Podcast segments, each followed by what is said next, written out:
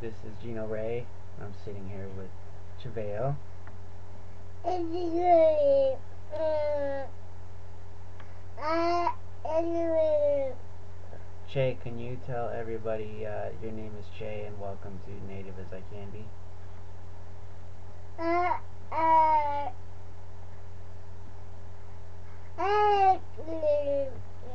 Thank you. Let's start the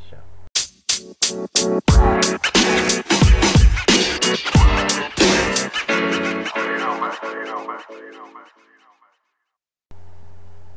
Hello, hello, and welcome to Native as I Can Be. Uh, Between Two Cultures, I am your host, Gino F. and Ray. Um, gonna be doing something a little different today.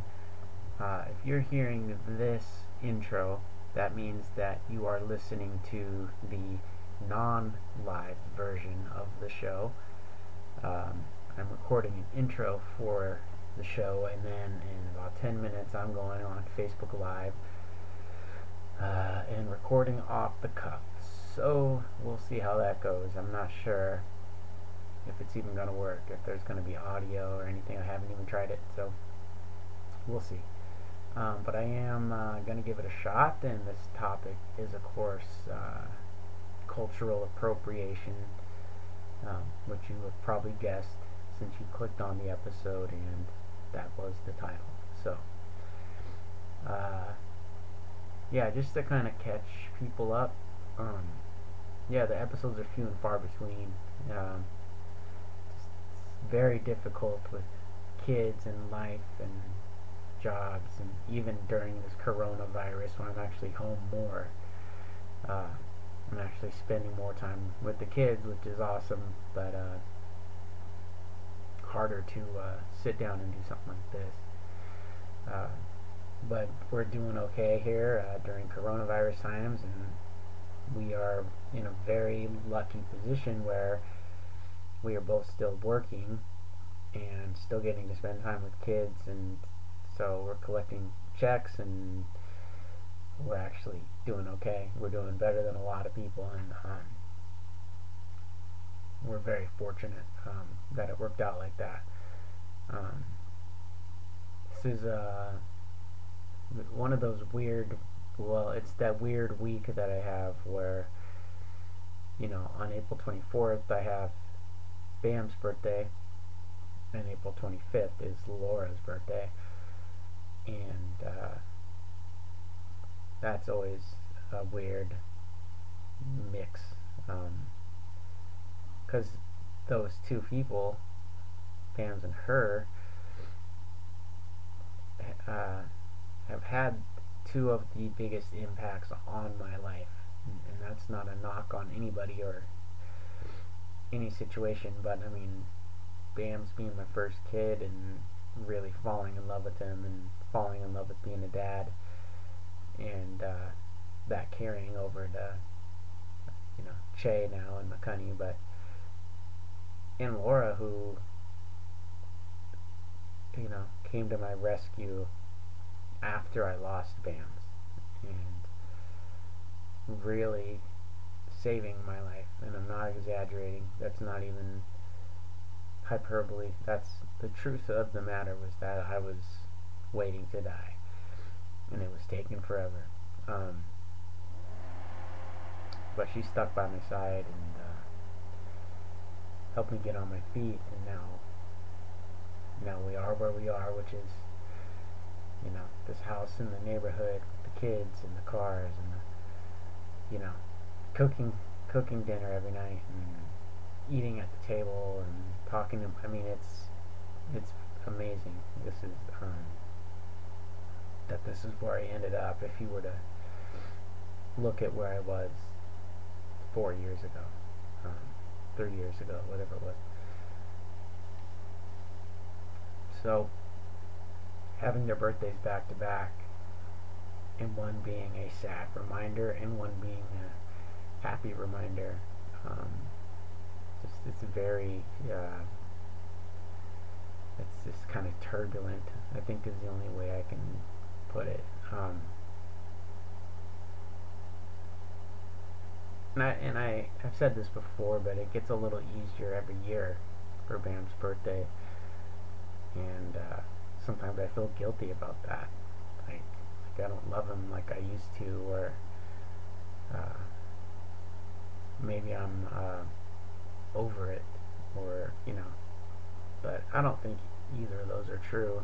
Um, I think you know time heals, and it still makes me sad, and I still watch the videos I made of him, and just think about it being his birthday. You know, and it chokes me up. It's sad, you know, and um, and just thinking about like where he would fit in in this family I have now, and uh, just how well he would do because we're all so tight with each other and warm and you know we really have a good unit and we communicate well and we help each other out and we we hold each other accountable too but um, so yeah it's just kind of sad that he's kind of missing all this but uh, I also think he's right here with us and uh, I posted on Facebook the other day I was holding a uh, picture or I was holding a photo album with pictures of Bams in it and I was showing it to Che, and Che had never seen it before, and, uh, and and he likes to, you know, we got pictures hanging in the hallway, and he likes to go and point at the pictures and point to the person in the picture, and um, it's one of the things he likes to do. So, um, so like the picture of McCunny on the wall, he points to McCunny, or he points to McCunny's room, or you know, whatever. Uh, so but I was uh, I pulled out this photo album with Bams in it and showed it to him. I, I opened it and showed it to him, and he immediately pointed straight up, and that was uh, that was that hit me right in the chest, and I just I mean I almost started crying right then, and then I. Uh, so I thought, well, no. Yeah, I mean, that's that could be anything. Fluke. So I turned to a different picture, and in a different part of the book, again, one that he'd never seen, and I had told Laura what he did, and so I turned to that picture to see if he'd do it again, and he did it again. He pointed to the picture, he, he pointed straight up.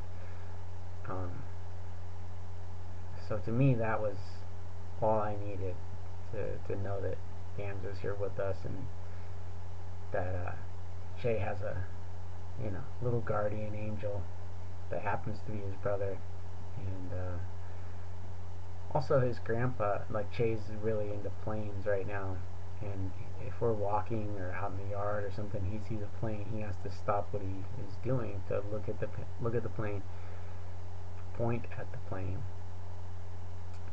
and wave at it, and his uh, grandpa on Laura's side used to fly planes. So it's just one of those things. Like could mean nothing, could but it could mean everything. So I like to believe, and it makes me feel better to believe that it means something. So um, yeah, so that's kind of what's going on this week, and um, we are enjoying the nice weather and. Um, enjoying the time we're getting to spend with each other.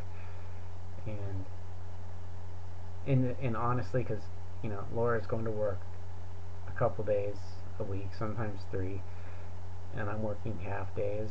Like it's good that we're here and spending all this time with each other, and I think it's good to get to step out for a little bit, if you don't mind me saying. Um, and, and I feel for those people that got laid off and not only having money issues if they are, but you know, having nowhere to go for a few hours, and uh,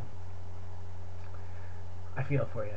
But uh, so yeah, that's the coronavirus update, and I, I think I'm going to hop off now and go over to Facebook Live and start recording this episode. So uh, if you are uh, not listening to this live, welcome.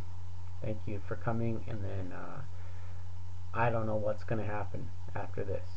I may be on the I may be recording this by myself, or I may have some people call in, surprisingly. But we'll see. Um, thank you for listening. Thanks for being on this journey with me. This is Native as I Can Be. My name is Gino Ray. Let's go.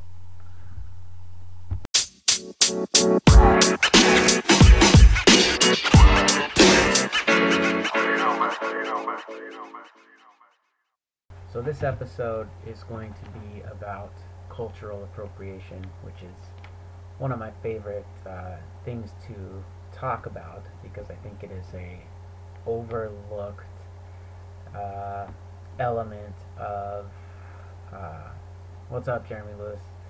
Uh, overlooked uh, aspect of uh, racism, classism, whatever you want to call it.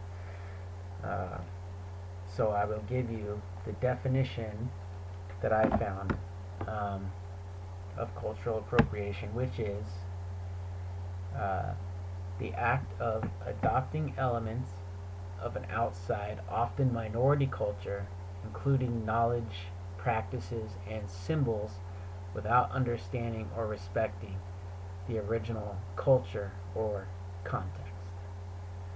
Um, it often occurs without understanding of tradition or significance of the objects or the activities and often turning them into uh, meaningless pop culture.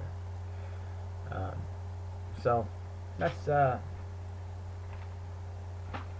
that's one of the ideas behind it, I guess. Um,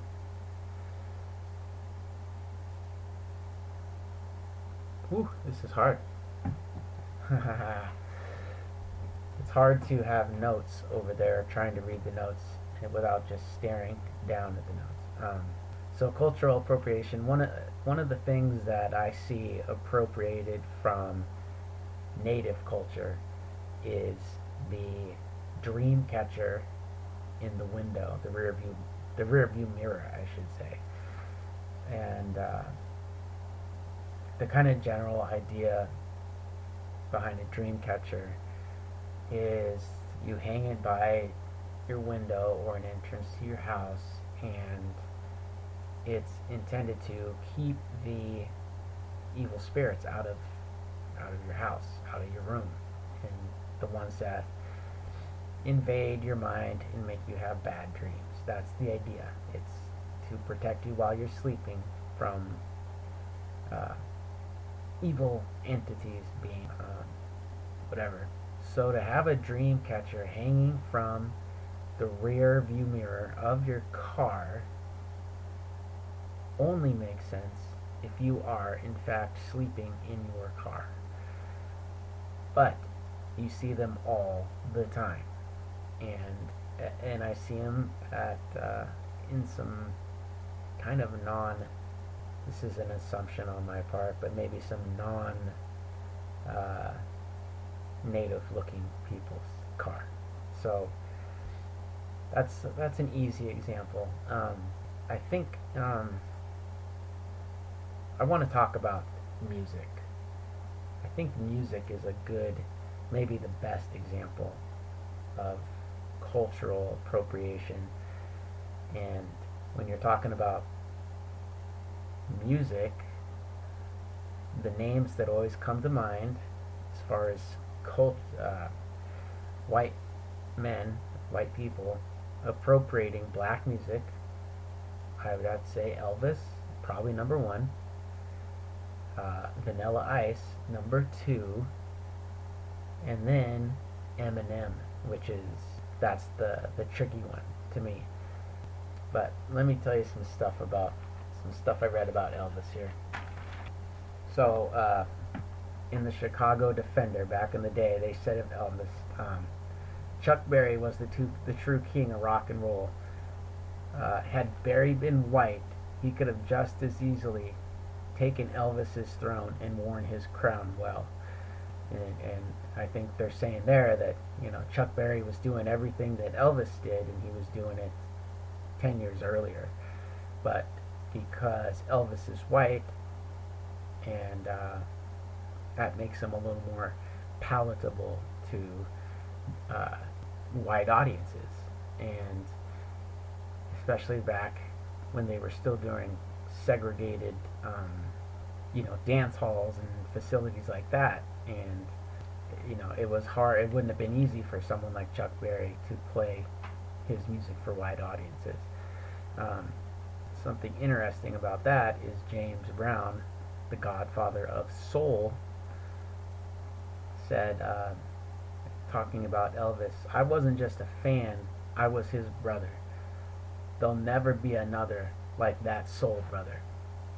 He called Elvis a soul brother. That's James Brown. That's the authority on soul music, if you ask me, and funk. Um, but there's a lot of funk authorities. George Clinton, Bootsy, all those guys. Um, and uh, here's what Elvis himself had to say about it. A lot of people seem to think I started this business, but rock and roll was here a long time before I came along. Nobody could sing that kind of music. Like or no one could sing that kind of music like colored people. Let's face it. I can't sing like Fats Domino. I know that. So there you have a quote from the king saying that he did not invent this genre of music or that or uh, even that he perfected it. He's saying right here that he kind of came along and, and got on board, but he still couldn't sing like a Fats Domino But Fats Domino is one of the artists that was definitely harmed or uh, I don't know, displaced maybe is a better way to put it, but you know, at the height of Elvis's career, he was making two million a year, which I don't know what that would be in today's numbers, but back then that was a lot. And at the height of Fats Domino's career, he was making seven hundred thousand. So, um, you know, can you say one of those guys is better or worse than the other one, or that the other one was um, just more widely accepted? I don't know. The next uh, next topic is everyone's favorite, Mr. Vanilla Ice, maybe. But uh, yeah, Vanilla Ice, um, a cultural appropriator, if there ever was one. This is my opinion. Vanilla Ice came out, did hip hop music, and he um, tried to adapt or adopt, I should say, mannerisms or slang or attitude of hip hop musicians at the time to appeal to a broader audience. And he sold a billion records when uh, To the Extreme came out, and and I remember when that album came out, and I was a little into hip hop already, not not as deep as I would get, but I had already heard some like some Tribe Called Quest and De La Soul and Too Short even, and I I didn't get Vanilla Ice, and what came about later was this fabrication of, you know, he went to the same school as Luke, his uncle Luke, and uh, that his mom taught at some university. That, you know, just a bunch of bullshit that came out, and uh, I mean, it was a very clear cash in, in my opinion, and so then once he's kind of outed he goes back sort of underground and then comes back with dreadlocks. Like, seriously, dude, dreadlocks? Come on. You've already got a reputation and you don't have respect from the hip hop community or anybody really, maybe.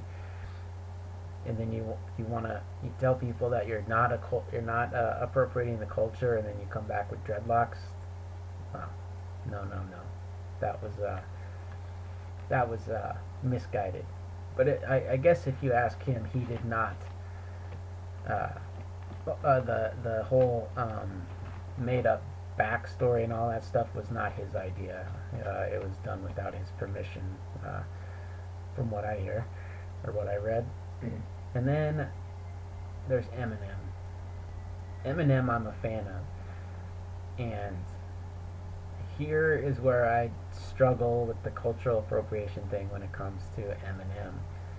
Uh, I he I he has a couple lines in a couple of his songs where uh, he said uh, he says something about uh, doing black music so selfishly and use it to get myself wealthy, and that's not really an apology. That's more of a acknowledgement. And he he has another line where he says if I was black, I wouldn't have sold half. I didn't have to graduate from high school to know that.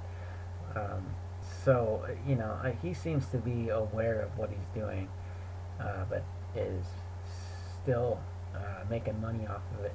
But here's the reason why I, I like Eminem, and I think Vanilla uh, Vanilla Ice is trash, uh, because um, I think if Eminem had never sold an album I think he would still be making hip hop music. I think that he appreciated the music and the culture and before he ever tried to do it on his own um, or make his own I should say and so to me you know Eminem is he's he's complicated it's just complicated um, I think when he when he first kind of blew up, maybe the way he dressed was a little bit appropriating, but I don't know, man. Here's the thing about hip hop. I think hip hop, maybe more so than any than any music, is uh, universally accepted. And here's what I mean by that. So you can look at rock music rock and roll music, and uh, you know it was started by African Americans. It came from blues music, which came from which came from gospel, etc., etc. But today's rock and roll is mostly done by Caucasian musicians for a Caucasian audience. And I know somebody wants to jump in quick and say, well, what about so-and-so? What about so-and-so? I'm speaking in generalities here. Rock music is mostly done by white musicians, and I would say mostly for white crowds.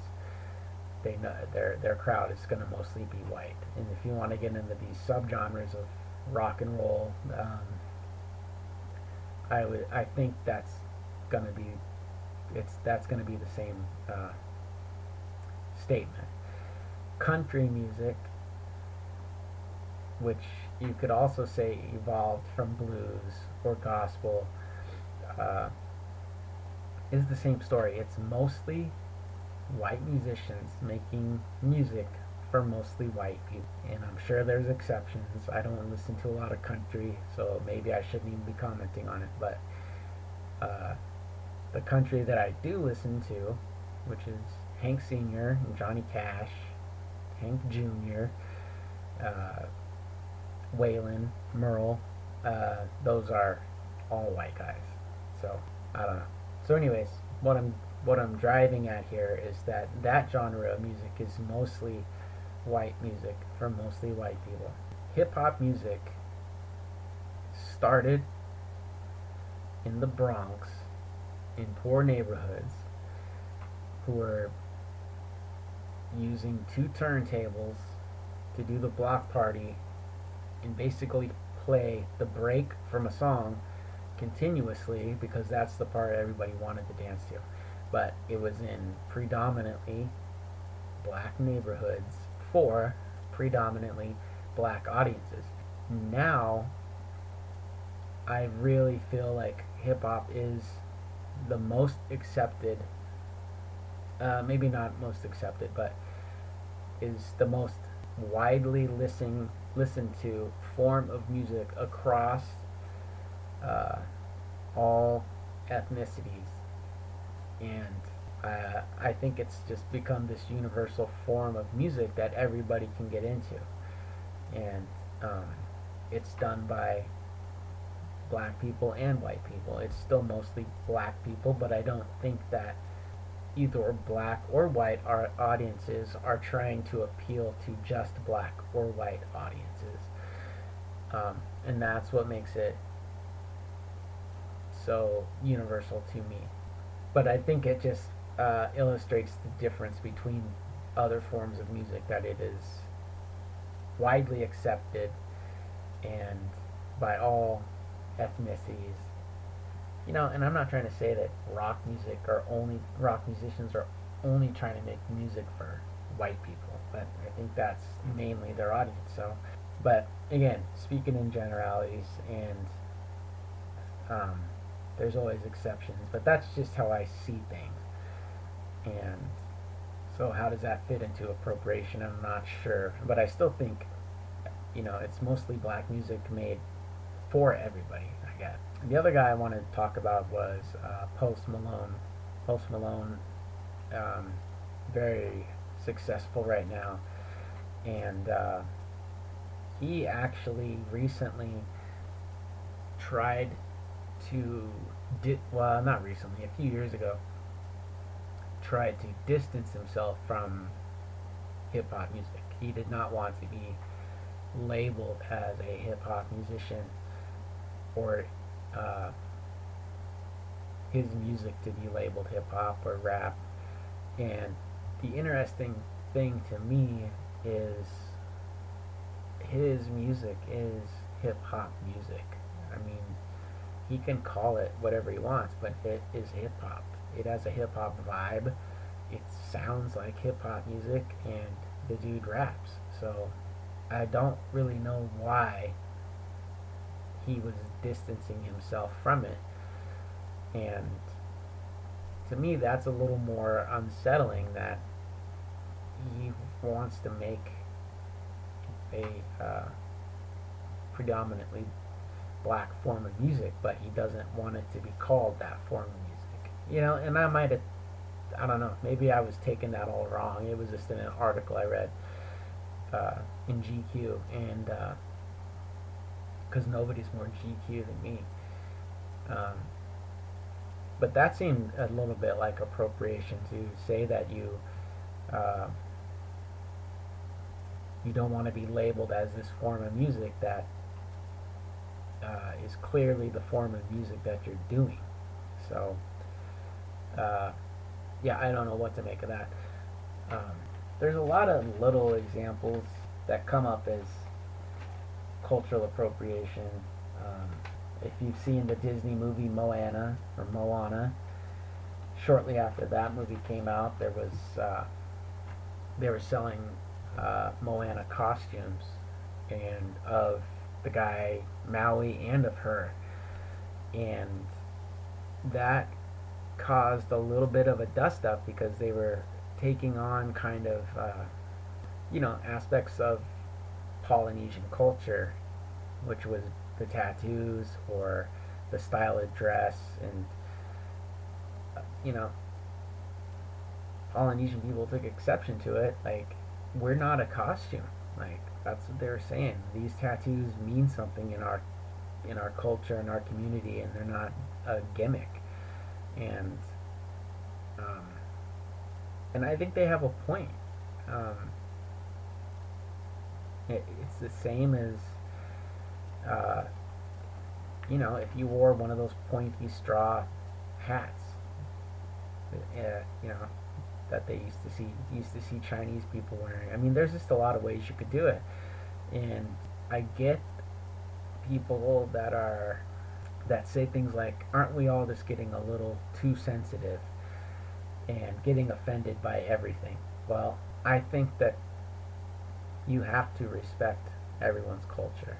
And I don't think anybody wants something that they take pride in in their background to be diminished to into a prop. So um, I, I get it. I just you know like if you're uh, I mean everybody knows the tomahawk chop. You know that.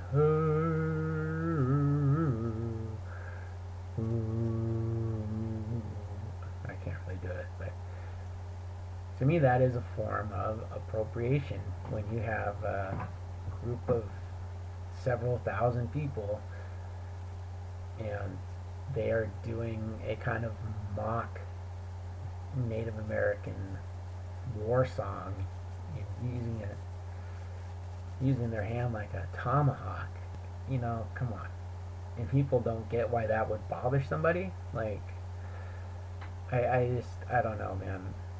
I, I didn't realize how much, how just how much that kind of stuff was going on. And I went to a school called the Braves, Reedsport Braves, and they did that at the games. And I was a kid, and I would be doing, the, I'd be sitting right there doing this chop. So I guess maybe being the native in the crowd, maybe I brought a little bit of authenticity to it. Maybe. Um, here's a quote about black music. Sorry, I meant to read this earlier. Uh, uh, for centuries, black music, black music was caged in bondage and has been the sound of complete artistic freedom. No wonder everybody is always stealing it. That's heavy stuff, man. I'm going to say this. Doing this live without someone to talk to while I'm trying to stay on camera and talk into the mic and read my notes over here which I'm holding far away because I don't want rustling on the audio is uh, this is challenging. I don't know if I will do this again. At least maybe uh, not as kind of spur of the moment as I'm doing right now, which was getting home from work and then recording a podcast. We'll see. I don't know if it gets a good response. Maybe I'll maybe I'll do it again. But another uh, place you see cultural appropriation is often in fashion industry. And you know there was a thing a couple years ago where they had uh, Victoria's Secret models walking down the the catwalk wearing headdresses. Um, and of course, that was uh, a big no-no.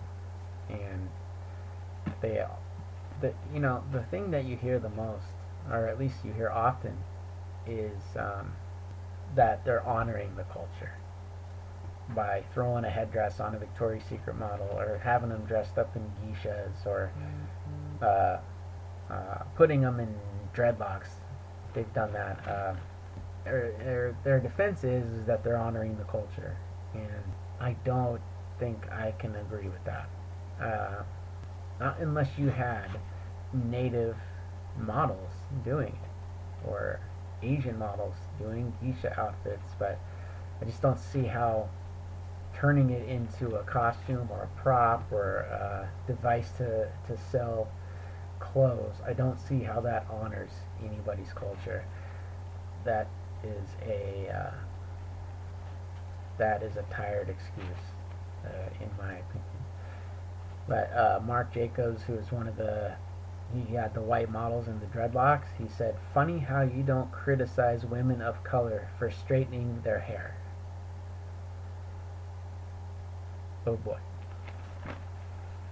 I, I don't think that's the same thing, but I, uh, I'm not a fashion expert. Another uh, one I read was, um, what would America be like if we loved black people as much as we love black culture? And to me, that's another profound statement. And for those of you that have seen the movie Get Out, um, that's what that movie largely deals with is looks at race and looks at uh, the physical uh, attributes of black people and um, compared to white people. I don't want to give it away, but if you haven't seen it, you should definitely go see it. It's that good, and it's not a. It's scary, but it's not a horror movie by any means. So uh, I don't think that racism is as in your face as it used to be. Well, maybe it is. Uh, I mean, there's not lynchings going on, but I still think there's a pretty good divide between African American uh, people or people of color and certain types of, uh, let's call them those separatists. I think that's what they like to be called, these white separatists. But um, I still think that uh, racism is a system that's still in place, and it's to I, to take privilege and power from from brown people. And you might think that's extreme, but I think it is it's just an old system that it is taking a while to get out of and I don't know how you do it, but you know, it was a very real thing and it was a very real system back in the day and I think the remnants of it and the hangover from it is still being felt. Um, but you are starting to see see more brown people in in high positions and getting to the top and it's crazy that it's 2020 and we still see articles about the first African, you know, first African American this, the first African American that, the first African American to do this crazy task, and that it's 2020 and we're just getting to that stage.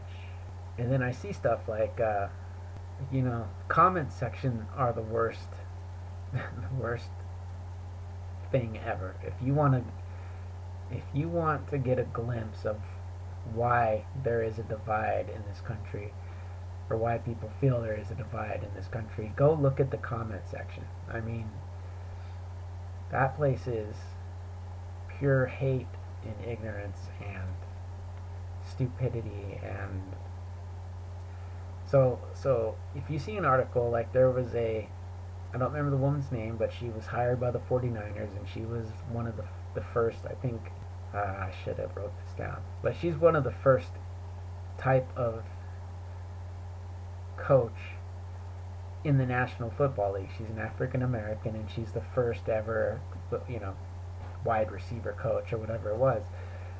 To me, that's an accomplishment. But of course, the comments are like, she doesn't deserve to be there. She did what's she ever done? Why does it got to be about her being black? Blah blah blah blah blah. And the point of mentioning all those things is because she is now in. She's going down in history as the first and it's 2020 and that's how long it took to get a African American or a woman in that position. That's why it's notable. That's why it's supposed to be that's why they uh, announced it.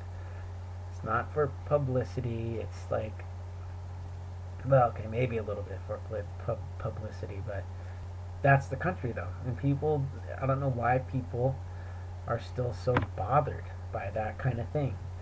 And it's because of this hangover from this really fucked up system that this country used to be ran on. And uh, I, I, I know there's people out there that wish it had never changed.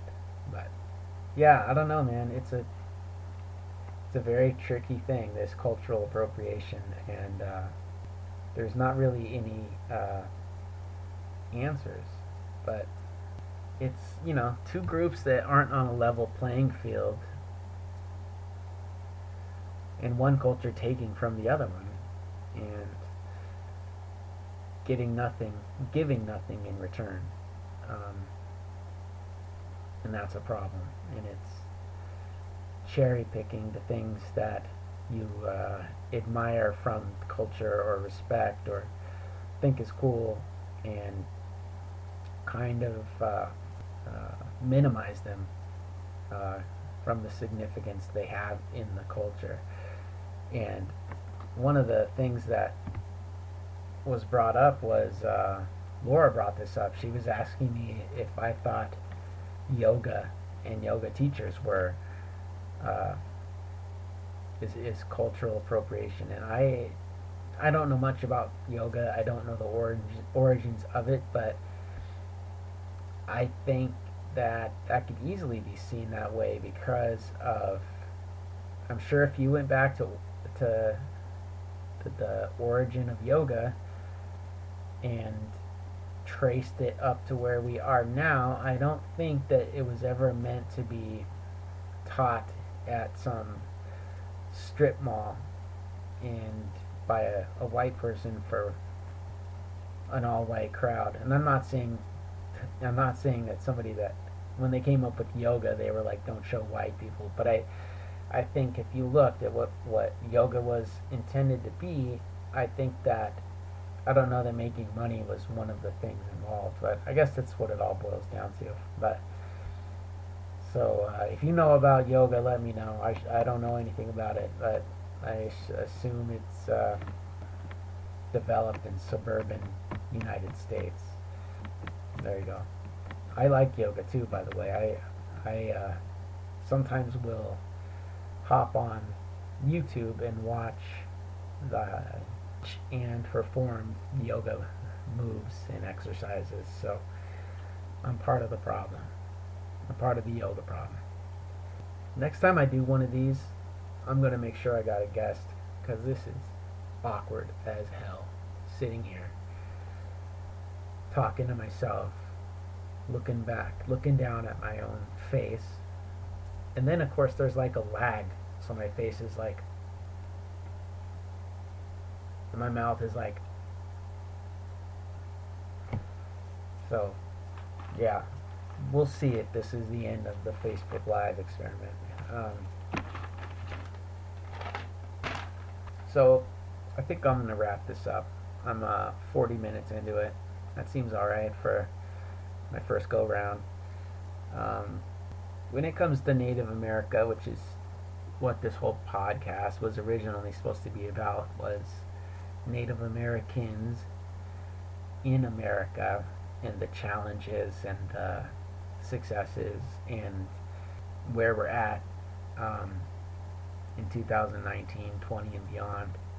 There's traditions in native culture that have been cherry picked also, and I'm not not just the uh, not just dream catchers, but sweat lodges.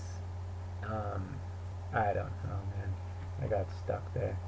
I think if you want to respect and appreciate people or a culture, you need to recognize and confront and uh, disassemble that long harmful system that's been in place.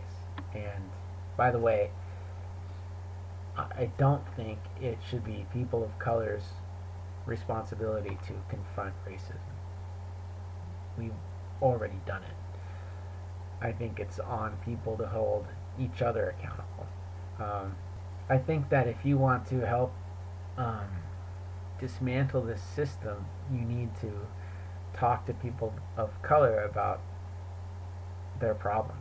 Like I've brought this up with, you know, before with with Indians, it's the fact that our teen suicide rates are higher, that our murdered, uh, murdered and missing indigenous women number numbers are higher, that you know alcoholism rates and diabetes rates, obesity rates across the board in so many categories, those numbers are higher uh, in native communities. And um, the number of us living below poverty, and which I'm lucky enough to not be one of, but I have been.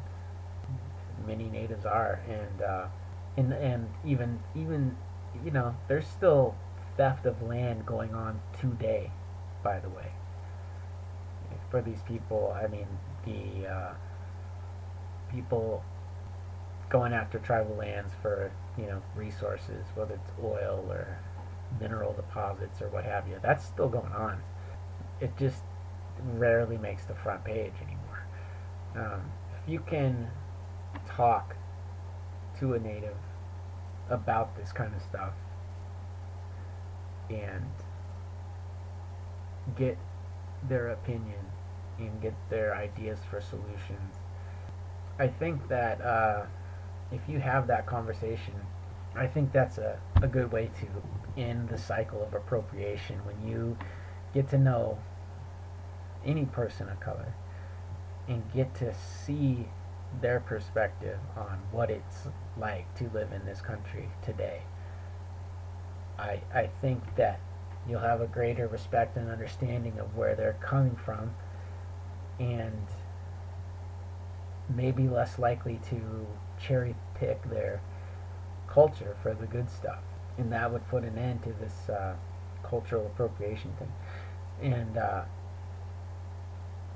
that's my Jerry Springer final thought. Like, get to know some people of colors. Go outside of your normal group of people and uh, just experience what their life is like, or or it, maybe not firsthand, but at least have a conversation about it.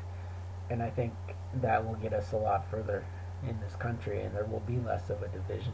But uh, um, I want to add, though, by the way, if there is anybody that's guilty of cultural appropriation, it is me. Uh, I don't know if many of you know this. I'm sure some of you do, but I used to drive around with four luchador masks on my headrest in my car. I am not Latino. I am not. Um, I'm not Mexican. I don't have any South American blood in me. I was, in my opinion, appropriating Mexican or lucha libre culture. And I was doing it because I, uh, you know, because I liked the masks and I liked the match. So you can maybe say, well, you're just a fan and you like it, so you're showing that you like it. But where the line is crossed is if you have ever seen one of my luchador based uh, commercial parodies where I wore my mask and donned a horrible Mexican accent like, hey, it's me, El Guapo. Like, and that's where the line was crossed, in my opinion. And I wrote a children's book about two luchadors where some of it was in Spanish, some was in English, but I wanted to make sure I had a uh, Latino person. Um, I almost wanted a Latino person to sign off on it to kind of give me some cred with the Latino community. And uh, because I was like, I don't know if I should be doing this.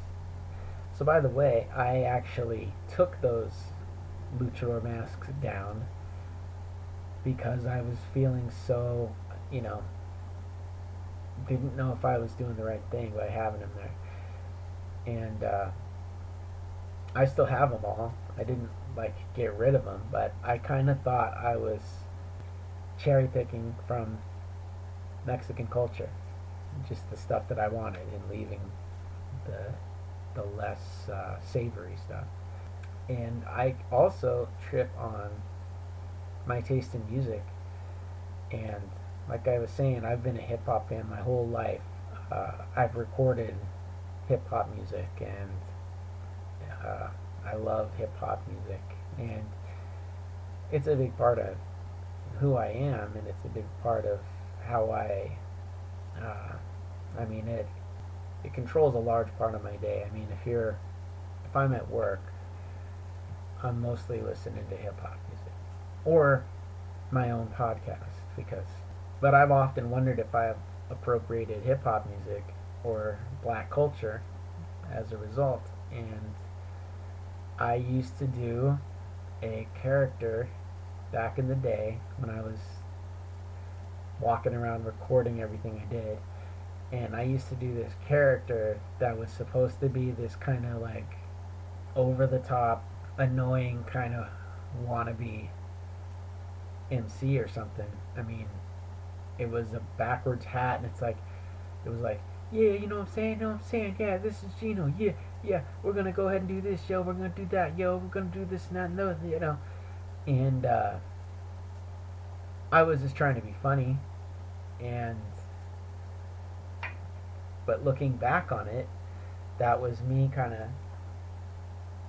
taking elements from a culture and getting the cream off the top and not looking at the rest of the culture and uh, but I was in my 20s and I probably had never even heard of the phrase cultural appropriation then. But I just look back and I just like, you know, like that could uh, that could be taken the wrong way. Um, even though I would call myself in the hip hop culture, it's still iffy to me.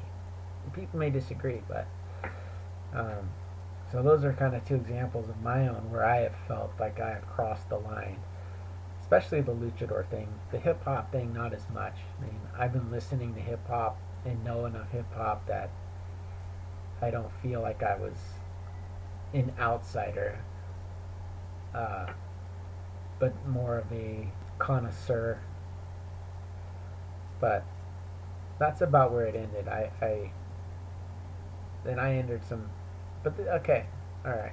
This is what I was saying too about hip hop being universal, because it was enjoyed by me, who's this native kid from Oregon and Arizona, and I enjoyed all hip hop music and still do. Even the guys, the young guys today, uh, I I like them too because I like anybody that's just doing their thing, uh, and they've got a, a measure of success from it. Like I am not a hater at all um, of any rapper or any any artist that's had any degree of success. I'm happy for you, but that's that.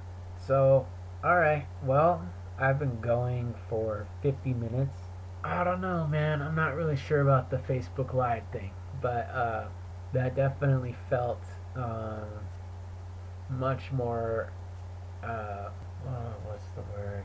just on demand or um, I was I don't think it turned out the way I would have I don't think it would I don't think it, it came out the way it would have if I had just recorded it you know not live not on camera.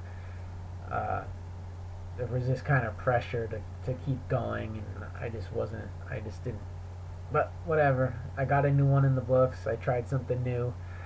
Uh, happy if you uh, checked it out. You can go listen to this podcast if you would like on Anchor FM, Spotify, Apple Music, Google Podcasts, uh, Apple Podcasts, I should say, uh, Radio Public, a couple places. Uh, but yeah, I think it might be a while before I do a live episode until I can get somebody to to hop on board with me and uh, take some of the burden off my hands. So, uh, all right, thank you for watching or listening. Um, I don't know what my next episode will be or when. Just know that it's going to be uh, better than this one. Thank you very much.